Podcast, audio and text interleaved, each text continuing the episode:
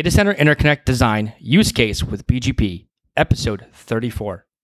Welcome back, my friends, nerds, geeks, and ziglets out there. We have another episode of the Zigbits Network Design Podcast, where zigabytes are faster than gigabytes. As always, our goal is to provide you with real world context around technology. I'm Zig and I am your host.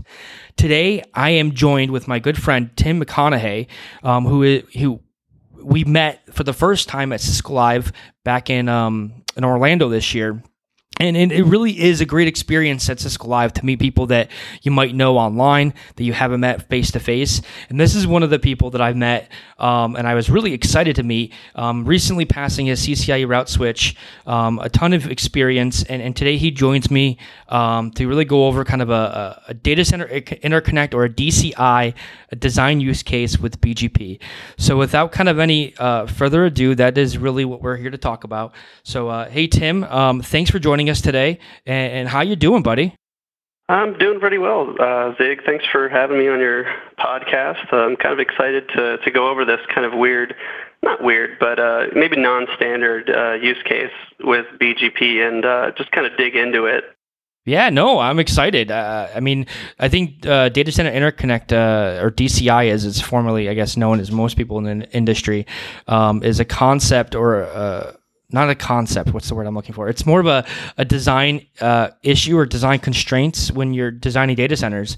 And a lot of designs poorly or good designs come from it because you're stretching layer two or you're doing whatever you're doing um, for whatever business or application use case. So it's always great for from my perspective to get more people on the podcast to really talk about data center interconnects and, and DCI design. So this is great. I think it's so for our listeners, real quick. It's it's a real world use case. It, it's um, something that we've that has been deployed, um, and we're talking about BGP as the solution, um, both eBGP and iBGP. Correct? Yeah, that's right. You got it. And before we jump right in, I mean, um, why don't we start out with some background about yourself? Oh, okay, sure thing. Uh, well, as you mentioned, my name is Tim McConnaughy. I recently passed my uh, route switch CCIE. Uh, let's see, 58615 is my number, so I'll give you an idea of how recent. Congrats, by the way. That's awesome. Thanks. Uh, it was a lot of work, as you know, right? Yes. Um, so let's see. Uh, I've been a network engineer for about eight years.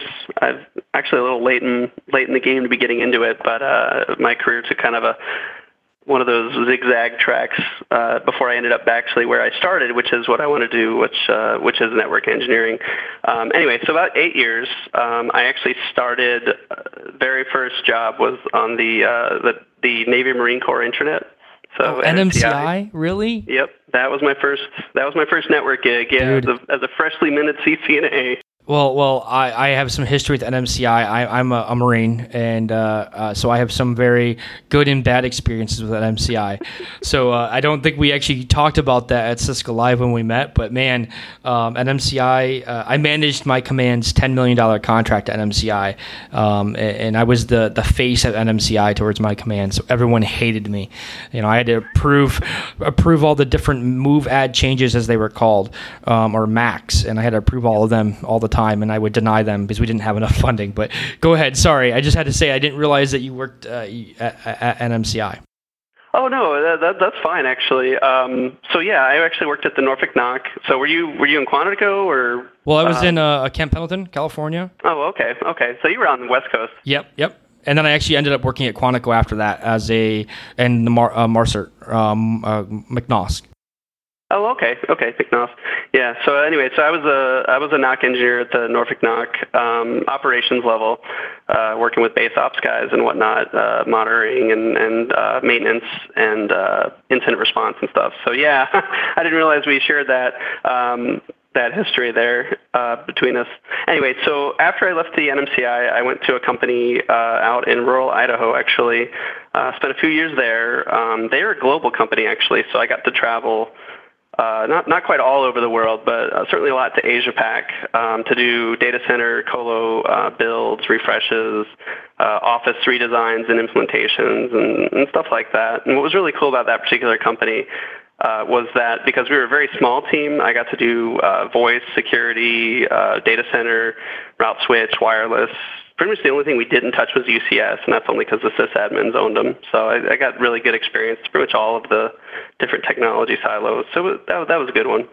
Um, and then about two years ago, I came out here to RTP and uh, started with Cisco as an advanced services engineer, uh, network consulting engineer, I think is is the official title, where I've been working with uh, just you know Cisco uh, advanced services doing uh, network optimization and uh, network architecture and design engagements with you know big Cisco customers. Uh, this this being one of them, the one we're going to talk about today.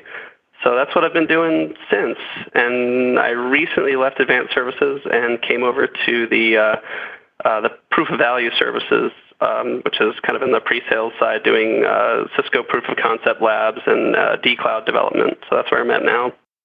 Awesome. Well, again, thank you for taking the time out of your day to, to join me on, on the podcast. You know, um, it sounds like you have a ton of experience with data center, um, data center interconnects, and and what we're going to talk about today. So that's awesome. So. Um, I guess we should just kind of jump in. Um, can you give us an overview of what what the architecture and the high level kind of technical s- solution summary that we're going to discuss?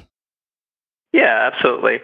Um, and we'll We'll talk about the business drivers that kind of led us to here in a little bit, I think. Um, but just as a very high overview, uh, what we're talking about is kind of a network in transition um, where this large customer was closing a campus uh, that had a data center in it, and they were at the same time opening another data center.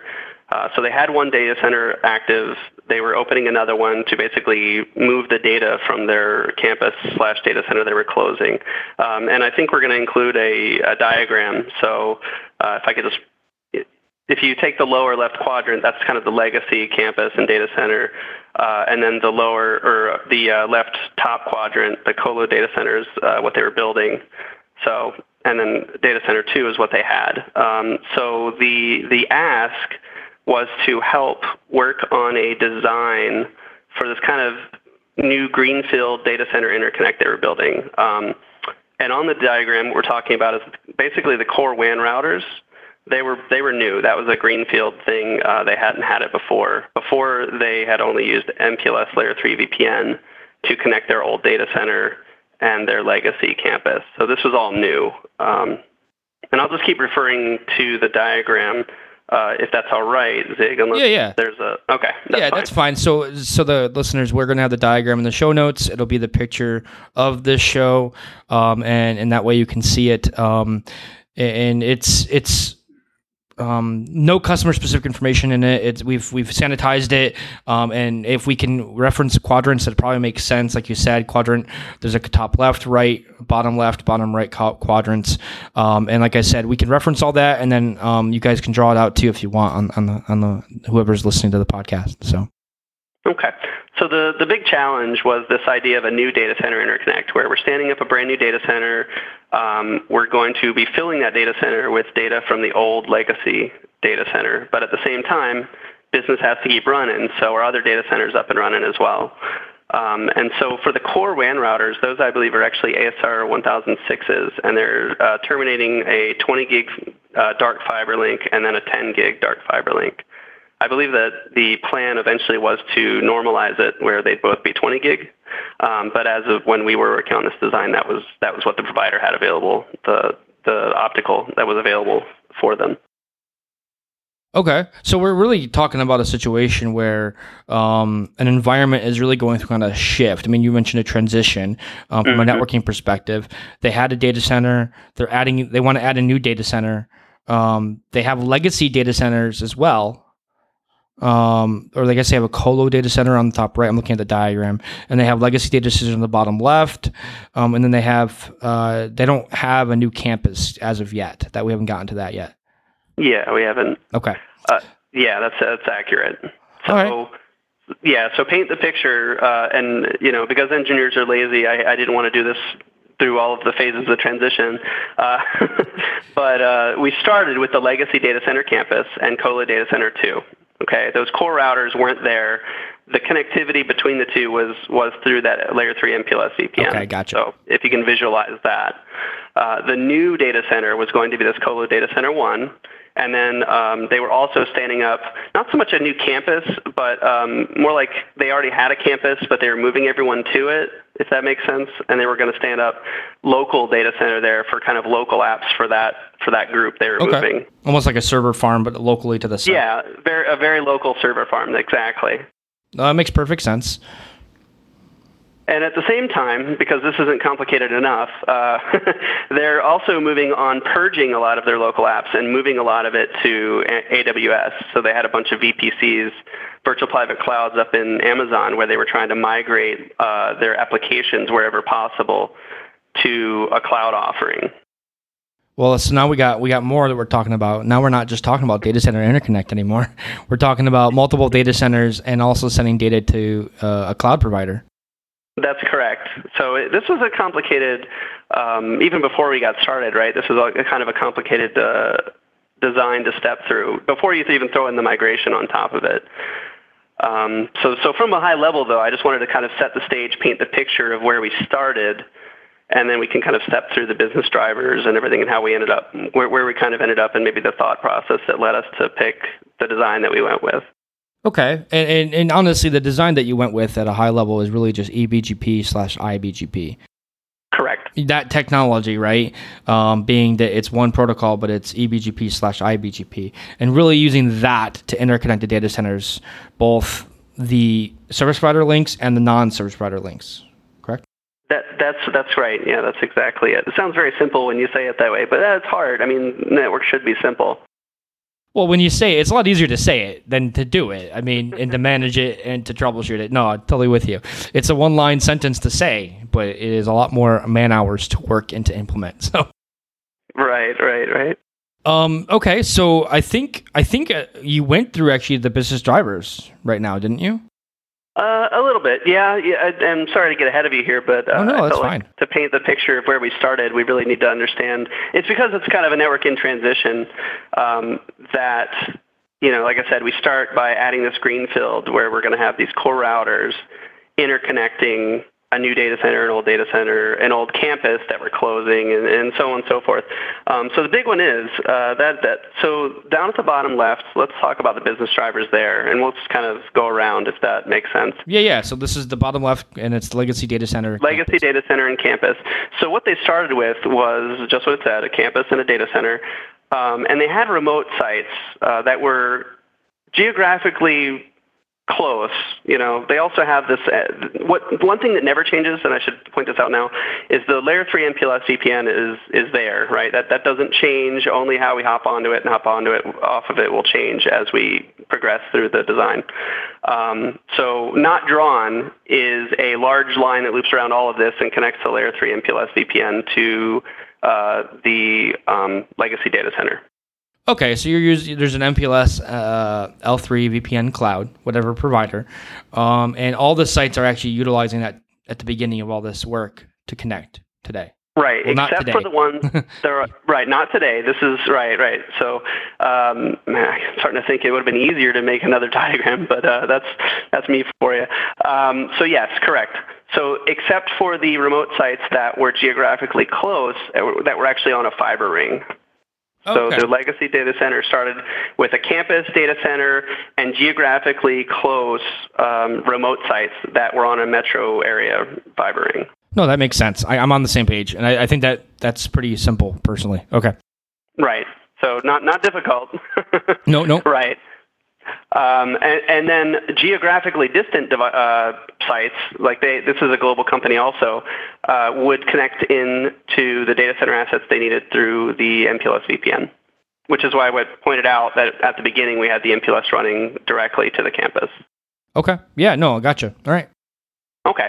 So the greenfield part of this was that they were going to add this big data center interconnect in the middle. Like I said, I believe it was four ASR 1006s, uh, 20 gig and 10 gig uh, dark fiber. And then they were going to add MPLS routers, as you can see above that, uh, for each data center, um, which technically, I guess on the right, they already had that part of it. They already had the MPLS routers. Now, now here's where I come in because this is what the the customer uh, brought to me. Okay, this is I painted the picture of what it was before I got involved, uh, and now the customer uh, comes to Cisco and says, "We've started working on this design. um, you know, what do you think, Cisco, and do you have any areas of improvement? And uh, I should just point out, uh, right from the beginning, that this customer, they're very smart. Um, it's actually a situation where we have a customer managing another customer's network. So customer A is the Cisco Advanced Services customer, and customer B is the network being managed, and so that's the network we're looking at at this diagram. Does that make sense? Oh, that makes perfect sense. Okay. Yep. Okay. So customer A brings in Cisco to help them work on a design. Uh, customer A and customer B both have really good network engineers. Um, it, and I, I always say that the best designs are kind of a collaborative effort.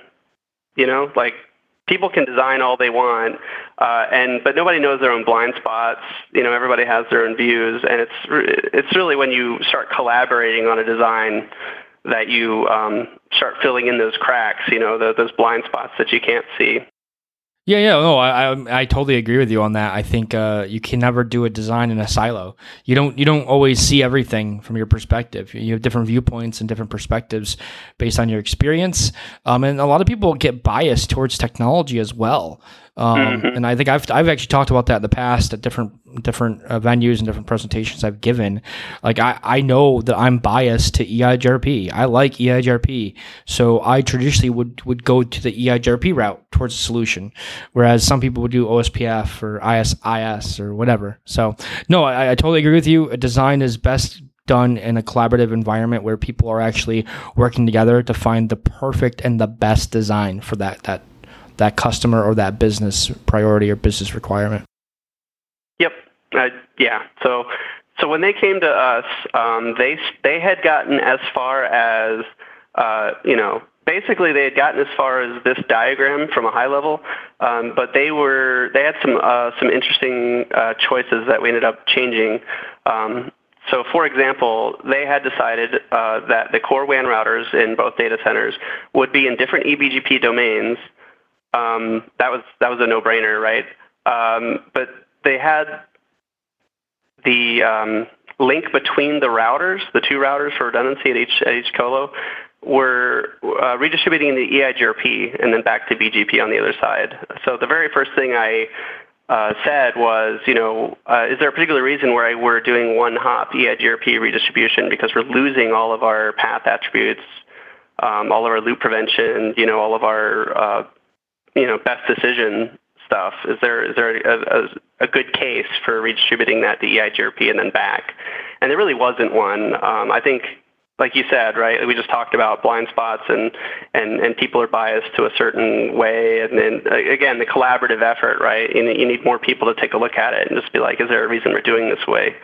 Um, so that was the first thing we changed. Was we ended up making it more almost like a we changed that from EB or sorry EIGRP to IBGP between the two um, routers at each site, still in a different eBGP domain, uh, AS rather. So that was the very first thing, right? Um, the second thing was I went on site with this customer um, for an all-day whiteboard session, and, and everybody says that, and it always uh, ends up being maybe you know a few hours and then lunch, and then everybody goes home or something. It does, it doesn't usually take that long to get to a to a finished design, uh, you know, unless it's super complex like this one. Um, once you overlay the migration plan on top of it, it obviously gets more complex. Um, so the original thought was that the core WAN routers would be the eBGP uh, domain, and then each other site, and of course the MPLS routers would also be BGP, um, eBGP, for, for obvious reasons. Um, but that otherwise, all the other service, what they called services towers, and I should back up a little bit to understand their design. It, it, it, it's, it's spelled out pretty well here. Um, but their design as a matter of course, and this has nothing to do with the final design. This is just this is their standard. Is when they are connecting to any kind of an extranet or a, ser- a particular service, like a VP, not picture it as, for example, a VPN tower where uh, the remote access VPN would live, you know, but it looks the same, where you have a pair of switches, uh, a firewall cluster, and then a pair of routers connected to whatever that extra extranet service is. Yeah, so like like a cloud provider or internet. I mean, you have it in the diagram, but I mean, any of those type of extranet type of services, right? Correct, correct. And that had nothing to do with the this particular design. That was their standard. That was how they did it, right? So, um, so during our onboard, uh, sorry, on-site whiteboard session, uh, we kept looking at it and we kept thinking like, all right, well, where's the best spot to start redistributing? And we started thinking, okay, well, we'll run EIGRP um, in the tower.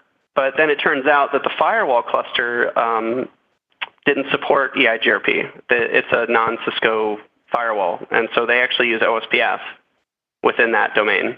So then you'd have to redistribute.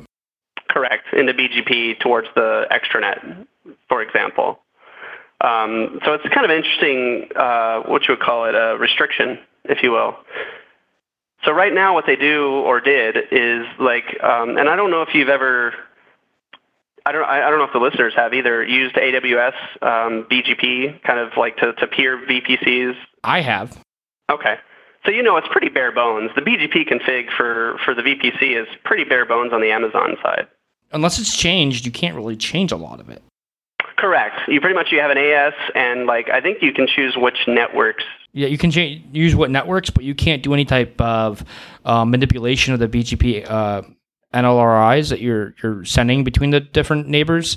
Um, you can't do like AS path prepending within the AWS cloud. Now you can do it before those that that that path information gets there. You could do it like on your WAN mm-hmm. edge, um, or your um, your pop in this example you have those service towers and i imagine those routers within the service towers are called like a pop or an internet edge or provider edge mm-hmm. or whatever something like that you know and you'd be able to do some sort of path calculation or manipulation there but you wouldn't be able to do it on the amazon side um, on, in my experience unless you're actually running your own router not Amazon's router, but your own router endpoint CSR. in Amazon. Yeah, a, a CSR 1000V, uh, some sort of virtual appliance, right? Yep, that's exactly right. So that was another business driver is that the at the time they didn't have a CSR 1000V, so we pretty much just got prefixes from Amazon, and that was about the end of it, right? And we could send prefixes to Amazon, and they had a VDI solution that lived in Amazon. They had, I mean, they'd used it for more than just cloud apps. I mean, they they they definitely were were in the process of moving pretty much anything they could uh, into into Amazon. But um, to get back to it, we kept talking about where should we start redistributing EIGRP, if that's the or OSPF or whatever it is we're going to use.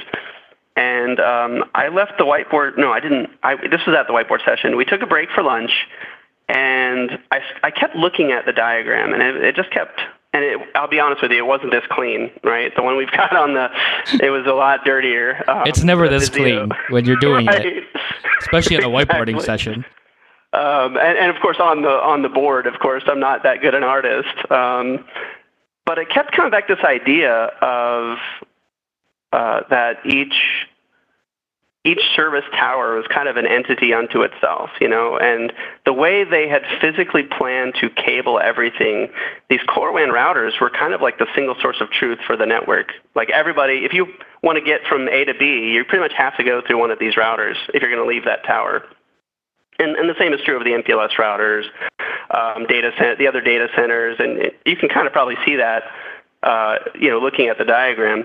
And you know, so we got stuck on this for a bit, and um, I wish I could say it was my idea, but it wasn't originally. Uh, one of the engineers, as we were again trying to figure out how far back we move the redistribution, um, one of the engineers was, why don't why don't we do just why don't why do we redistribute? Why don't we just do BGP where we can, and then you know we're we're stuck through the towers because of the firewall, uh, what the firewalls will support. Um, but why don't we just do BGP? And then we had a big discussion about that. And ultimately, um, we, we ended up deciding that that actually might work. There's a lot of one hops. There's not a lot of two hops or three hops or, or, or cross connections or whatnot, things that would normally indicate like use an IGP, don't use BGP um, type of stuff. So what we ended up doing and, and, I ended up reading an, an RFC about uh, Clos topologies and using uh, BGP as the IGP in a Clos topology. I don't know. There's. I'll see if I can find the RFC for you so you can uh, attach it. Yeah, yeah, um, totally. Yeah, and it, I believe it was a draft RFC, like just, hey, wouldn't this be cool, or what do you guys think about this? I'm not sure it was ever adopted as any kind of true RFC. Um, but basically, if you look at it, it's kind of a Clos topology. You have these more or less spine and leaf architecture where all of the services towers are kind of leaves, and these uh, center routers are, are kind of a spine. So we ended up doing eBGP everywhere, basically, that we could, and assigning a different BGP AS to every tower and every. So those boxes that are drawn um, are different BGP ASs, for example. Yeah, yeah. So let me let me let me kind of. So you have the core WAN routers, right? Um, which are kind of your your real core of the entire or your spine, as you said, of the architecture. And then like you have like on the left side in Colo Data Center One, uh, you have let's start with the MPLS routers. Would you those MPLS routers there would they be an AS of their own? They are. Okay. They are actually. I, that's what I was thinking they would be. And then the service towers in that left quadrant still, that Colo Data Center 1, that would be a different AS, right? Correct. And then the one underneath that for the internet, under that second service tower, that'd be another AS. Mm-hmm. And you pretty much just mimic that in each quadrant moving forward, as you have all these different ASs, and it's eBGP. Now, when you were all said and done, how many different ASs did you have? Oh, geez. Uh, we had to reserve uh, because this was a customer A, customer B situation. Customer A actually was also the MPLS provider and provided a lot of the BGP services. So they actually had to reserve within their own because they manage multiple customers. They had to reserve certain ASs oh. uh, for this process. Um, they're all it's all private AS. Uh, okay, that's when I was. That was my next question. Is it private AS? Yeah, completely private within right. the within the architecture. They would be way too expensive to do it otherwise. Well, um, there's also a limit too. If you, right. You know, so that's why I was from a design perspective. You only have so many private AS numbers. Absolutely. So the only time you'd go to a public AS would be when you're hitting the internet, basically. Okay. Uh, the internet towers. Um, but yeah, so all private ASs. I think. Oh, geez. Somewhere I, haven't, I I'll find the email, but I, it was well over. It was over. Uh, it was either over or right around fifteen, maybe. Oh, just fifteen. Like one. It wasn't that bad. It wasn't oh, that bad. What okay. what you see is actually kind of what you get here. There's only a couple extra services towers that I didn't draw right now, but what we did do was we gave them the. Um, with that design, it's it's almost plug and play, right? If you want to bring in a new service or a new tower, you just assign it a BGP AS and connect it to the the core, and you know you're just kind of off and running. There's not a, a need to rejigger, re-engineer anything as you keep adding uh, new services to it. Yeah, I mean, 15 is not a lot. I mean, in the grand scheme of things. Um, no, no, no. You know, I mean, it, I was thinking like hundreds, and so like if you have hundreds, no, no, you might be hitting a limit. Um, I, I'm gonna probably call myself out here. I don't exactly remember how many private address spaces there are for BGPAS numbers. Um, I thought there was like just under a thousand, but I might be wrong. Well, we well now that we have the what the four byte AS, we have a little bit more extendability, right? Don't we? As long as everything, as long as all of the devices support it. True, true. Assuming that they all support it, right? Correct. That would be the only. Now these guys, again, like I said, this this was. I don't want to give the impression that even though this is a global customer and it is a big customer, from their from this perspective. Um, they don't so so the remote not pictured are the remote sites actually. So the remote sites that i mentioned that are on that fiber ring they actually migrate to the to the core also and they get their own as so 15 is actually probably not correct. I think it was 15 when we were planning uh, the total design but as they start adding remote sites that actually that number has to have grown. I i haven't asked the customer um, but if every remote site gets its own as number uh, it, it's probably double or triple that by now, I would assume. But um, yeah, so. How many remote sites do they have? Just ballpark? Uh, like 100 or 50? Uh, probably about 50. Okay. I think. Probably yeah, that's reasonable 50. though. From a design perspective, yeah. that makes perfect sense. Yeah. From a scale perspective, right, exactly. Because we talked about scale. Scale is a big part of this discussion, as you can, can imagine. When you're talking about doing something like this, it has to be. Um, but when it came down to it, uh, they really liked the modularity of the design. That was the big seller for them. Okay. Was this idea of plug and play um, sites, towers, you know, everything, and they they actually kind of like the whole spine and leaf traffic flow as well. They're big. The the source of truth is in the center of their network, basically. So they actually don't send everything everywhere. I believe that they uh, summarize where possible. That was going to be a question so, I was going to ask you. Uh, did you guys have summarization in there at all to, to kind of reduce yep. the number of routes and all that? Exactly. So every tower has summaries. and a default route, I believe, that points at the at the core WAN routers. And then the core WAN routers have the full table. They're the source of truth for traffic flow.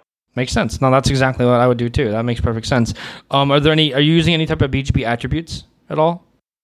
So we used MED so that we could pin uh, traffic. So for example, I mentioned we had a 20 gig uh, link and a 10 gig link. So by default, we're using MED to engineer over the 20 gig link, but we're keeping the 10 gig link as a as a backup.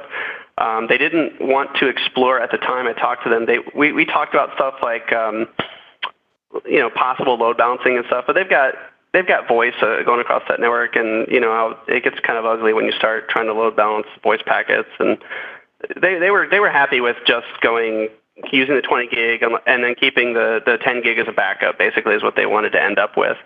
Um, let's see. The other thing that made it a little complicated was the requirements. Of course, as always, changed during the during the design.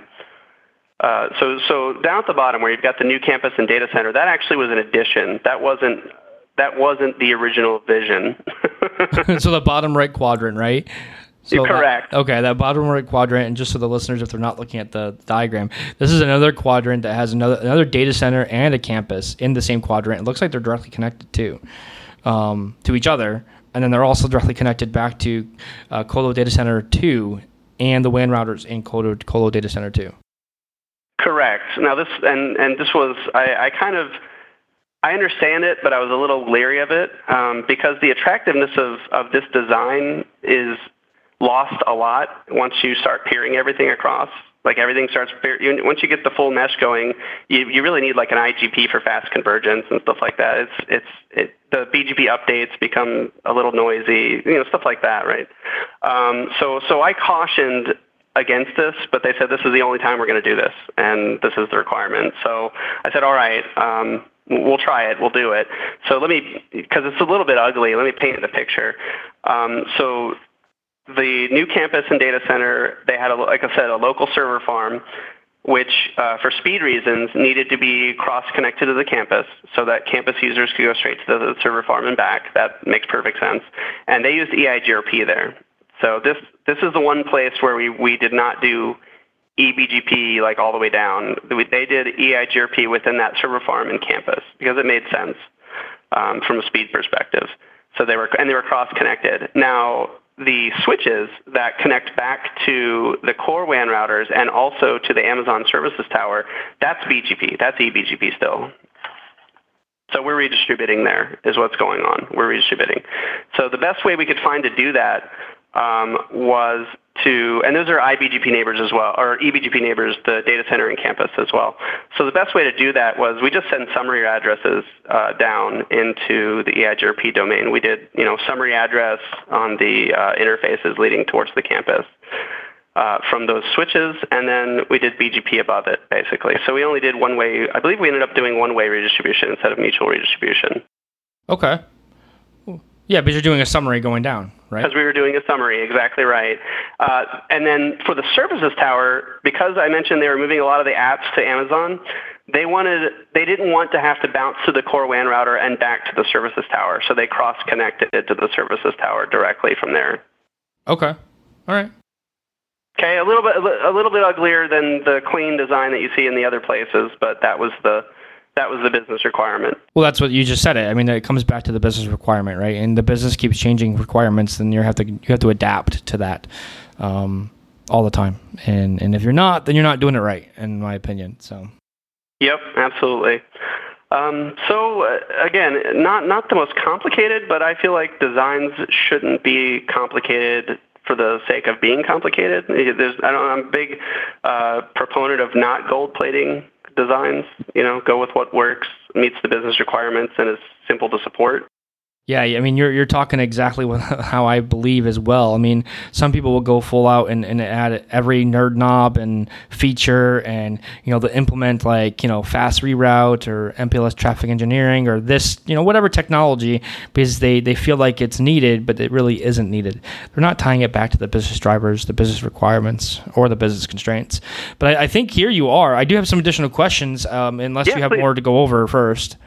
No, I feel like I've covered it, um, but yeah, I guess your questions will determine whether or not I've covered it. Yeah, yeah, yeah. But so yeah, please. Yeah, so on the uh, so I did ask about BGP attributes, but more more specifically, maybe the wrong wrong terminology I used. BGP attributes was a good question, but not the question I was trying to ask. Uh, that's me not being fully uh, correct on my language. Um, so within BGP, there's other things that you can do, like features, I guess. Right? Are you doing anything local AS or, or um, um, remote AI? Like, are you doing anything special within BGP at all? Yeah. Uh, well, well, first of all, we're doing uh, within the IBGP. Obviously, um, we're doing stuff like next hop self and whatnot, so we don't have to inject every prefix. Uh, you know, for the next hop tracking purposes, so we don't have to inject every prefix into the routing table.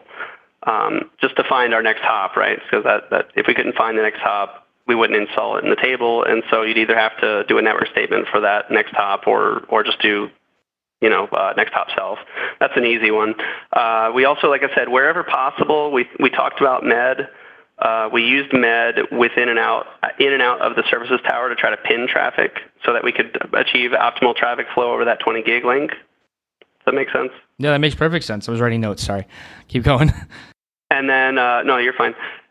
And the other thing we did was, of course, we use BFD everywhere, obviously. Okay, you're using BFD everywhere. Gotcha because uh, the convert so the, the the main reason BGP is generally seen as less, less attractive is because of our um, convergence time, right?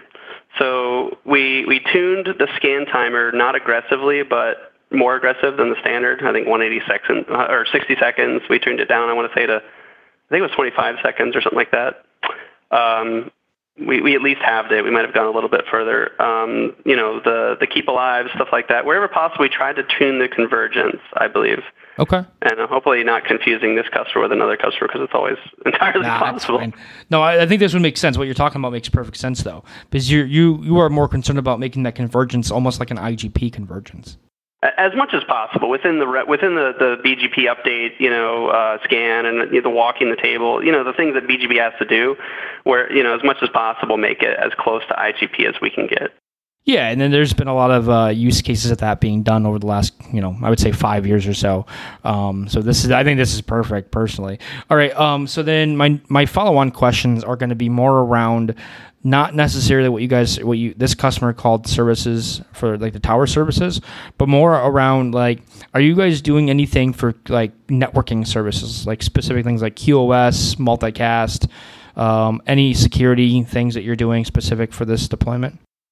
For this deployment okay so there was uh, hold on i have to think for a second so the intention is, and I don't think we actually got there before I ended up leaving.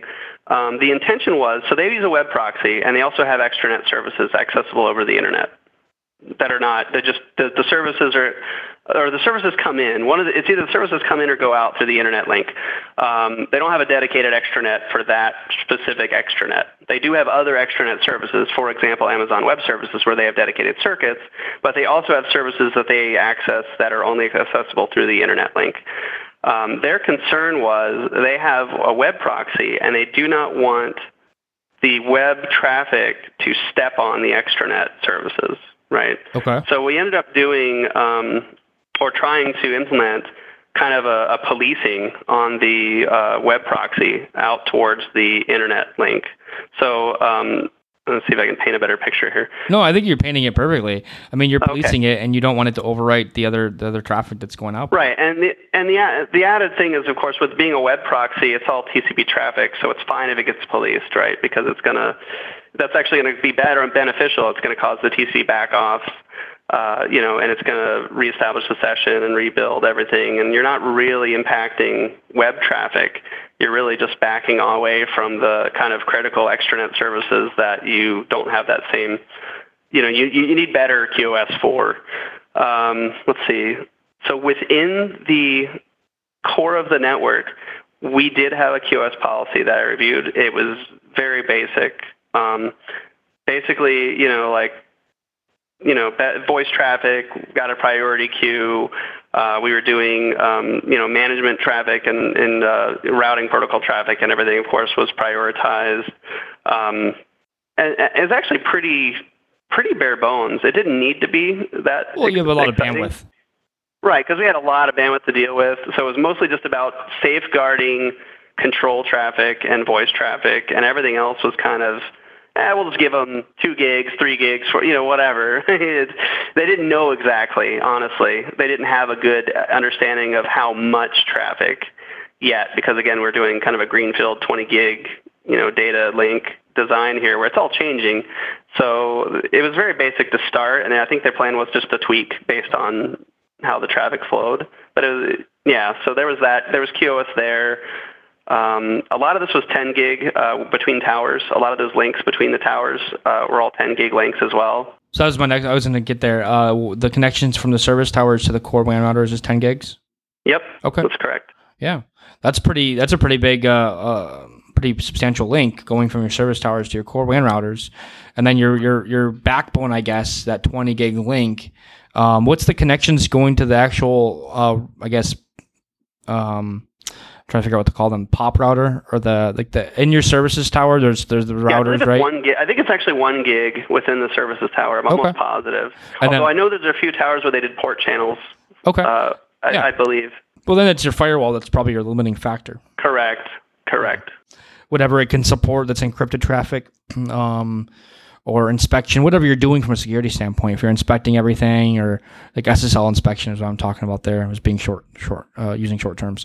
Um, or if you're doing any type of encryption, decryption, um, and that, you know, you're going to be limited probably to that firewall would be my assumption. no i'm almost positive that's the case for those towers uh, the firewall is the the choke basically of all of that Let's go on on QoS. Did you have any anything specific that you guys had to do um, between the service providers themselves with QoS? I mean, traditionally, like a service provider has to mark traffic. They're running MPLS, whereas you're not. You're not really running MPLS at all, right? You're running just BGP. Correct. This is MPLS VPN. I, I, mean, I wanted to make that clear that we're not actually running MPLS with the provider. It's just MPLS provi- uh, L3 VPN. Um, and this actually was where it actually was a bit of a, a benefit that we had a company A, company, you know, customer A, customer B, because customer A was managing the MPLS, uh, or rather the, the VPN connectivity for customer B. So they were developing QoS in, with their own standards. Yeah, they were just using their own standards and going with it. So they're probably doing some sort of Q, uh, um, MPLS um, markings from Mercury, whatever their their provider standpoint, if it's short pipe, long pipe, um, whatever it might be, they're doing some sort of marking that way, and they're just mimicking that going through the the customer the customer B's environment. Yeah, Uh, that's exactly it. Yep. Uh, is there any multicast at all? Any any use cases there? I always ask that question. You multicast can be a bear, so Yo, the, so these guys were not. I asked that question right up front, right before that was that was that was almost design question number one, right? Because it's, Well, it's- such a, it's like a gate gate question, right? driver. Yeah. if, there's and it's so multicast, I'm not helping you. I'm out. I'm out. Peace. No, no, no, no, No. not at all. I, but you, you know, I mean, from a di- design perspective, if multicast is in the the mix, y- it's going to inform your design, like it has to, right? So that was on the very short checklist where I started. Uh, these guys are not. They were running multicast, but I believe they're at the point where they're just doing. Uh, they have. Um, well, they have Riverbeds, but uh, oh, they have something else. They have something else that does like replicated unicast instead of multicast or something. They, they're not using multicast in the in that WAN anymore. I, I, I don't remember the specifics anymore. It's been too long. But they, they did have multicast, but they changed the solution basically. So they're not doing multicast anymore over Okay. this. All right. Good. This again, like I said, multicast can be a bane. You know that. Uh, it's a design headache. Yeah. Um, design concerns all around. So, especially when you get Yep. into like service provider multicast, it can be crazy. Oh, absolutely, absolutely. Well, I think that's a good understanding of the solution that you guys went with, the the business drivers, constraints, um, and requirements around that solution, or what kind of led to that solution. Um, we discussed, I think, the pros and cons um, of the technical solution. I think at this point, um, I think I'm actually um, wondering what technical solutions would have been chosen if the business requirements and constraints were different. Yeah. Let me think about that. So if it had been different, I'm trying to. So if it had not been in migration, if the network had not been in migration, um, some of the solutions would have been slightly different. I feel like just not not a lot because they really did like the the BGP that they went with, uh, the kind of modular environment they went with. Um, but for example, we talked at length about how to do loop prevention with the old legacy data center being connected to the MPLS VPN while the new connections were up also. Because you can see if you if you draw that imaginary line from the MPLS VPN cloud to the old legacy data center, you have uh, and it, within the legacy data center campus, they were also using EIGRP. So there was a so there was a redistribution in the middle there, right? So you could easily create a loop. So we, we talked at length about that. Um, and basically the their their idea was no, we don't want to deal with that. We're just gonna we're gonna flash cut. We're not gonna we're not gonna deal with loop prevention. It, it's doable, right? You could just make a giant prefix list. I mean, there's hundred ways to stop that loop. Yeah. Yep. But they literally did not want to deal with it. So. You're doing prefix lists. You're doing tagging, route maps. I mean, you're doing a whole exactly. nine yards. And and then if you forget or miss something, you're going to create a loop. So no. Correct. Uh, they did not want to accept the risk of of having to do that basically. So, and that worked out well. So if it had been different in that way, because the, the business had originally asked for that, had had asked them to keep, but in this case, the network architect who, I mean, he's really smart. He's a he's a 20 year CCIE. I think he's actually retiring this year. He's going to emeritus this year. Oh wow. Um, yeah, he's 20 20 years. He reaches 20 years this year, I think it was, and he said, "All right, that's it. I'm going to emeritus." Um, so he's been in the business for a good long time. He's a really smart guy he basically said, "No, I'm going to push back on this. We're not we're not doing this." Well, that's a smart decision, in my opinion. Yeah, it helped a lot working with people, um, collaborating with people who you know were really smart, really understood the technology, you know, and could kind of see my blind spots and I could see theirs. Like I said, you know, going back to that collaboration argument or not argument uh, discussion we were having earlier. Um, so, and it was, and I worked with a really diverse team of people too. It was it was great. Um, so let me think about the other if the requirements had been different. I think if they had not started with this pod type of setup, we probably could would have just gone with an IGP of some sort. Like there's no, you know what I mean? Like if yeah, this wasn't yeah. like a repeatable solution, there would have been less um, attractiveness for utilizing BGP as a as a routing protocol. I think that well, I think you're right. Of, I think that makes perfect sense because they already they came to you with a kind of a pod concept to begin with. Maybe not knowingly they did, but they came with like a kind of mm-hmm. a pod, and that that really does work towards a, a BGP model of that's eBGP, IBGP, whatever.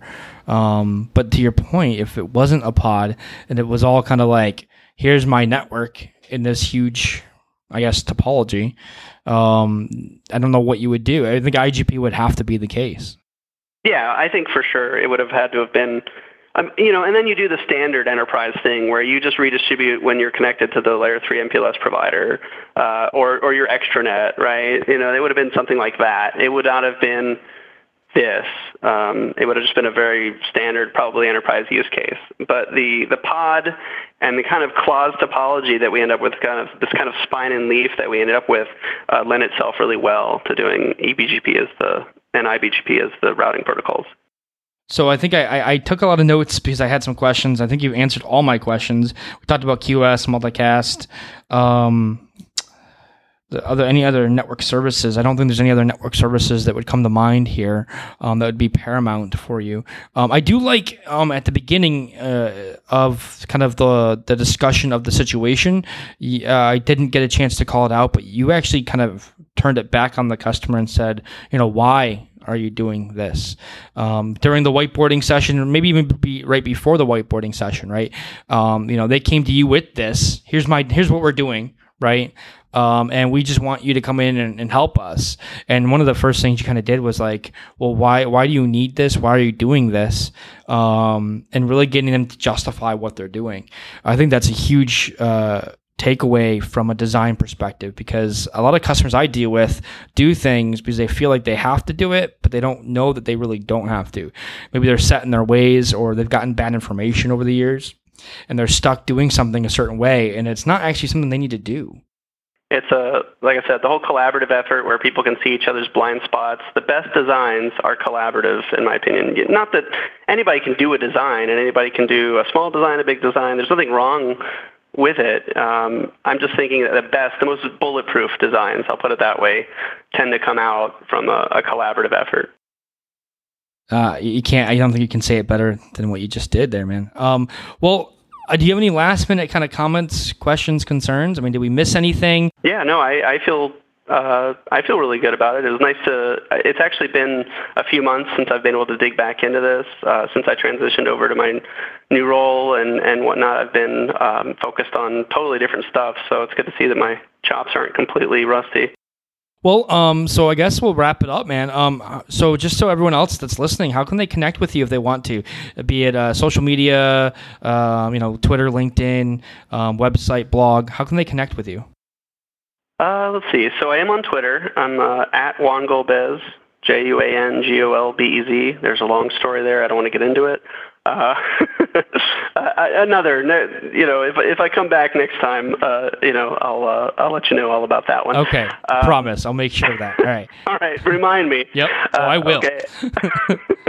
then I have a, a blog that I just started. Honestly, it's not that interesting, but uh, it's uh, carpedmvpn.com, uh, carpe-dmvpn.com, seize the network that's that's an awesome name for a website. I, I think I know I commented before we even started recording earlier, but I, I love the name of the website. So if you're listening to this, uh, you know, check that out. Uh, I, I I know Tim kind of downplayed it, but I'm sure he'll add stuff there that you're gonna love. So carpe-dmvpn.com, right? So go to it yep. and just take some of take take some of his content in. I'm sure it's gonna be great.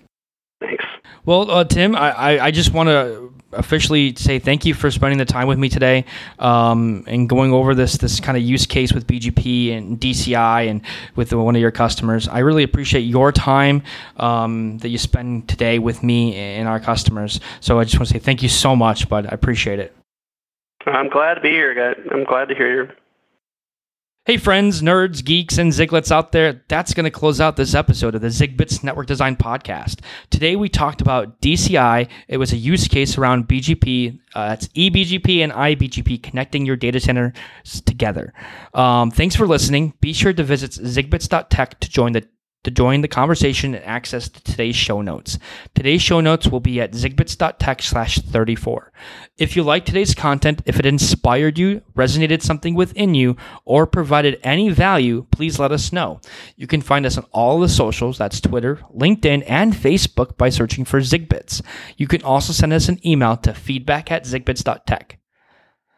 Don't forget to join us in two weeks for another episode where we will continue to provide you with real world context around technology. Bye for now.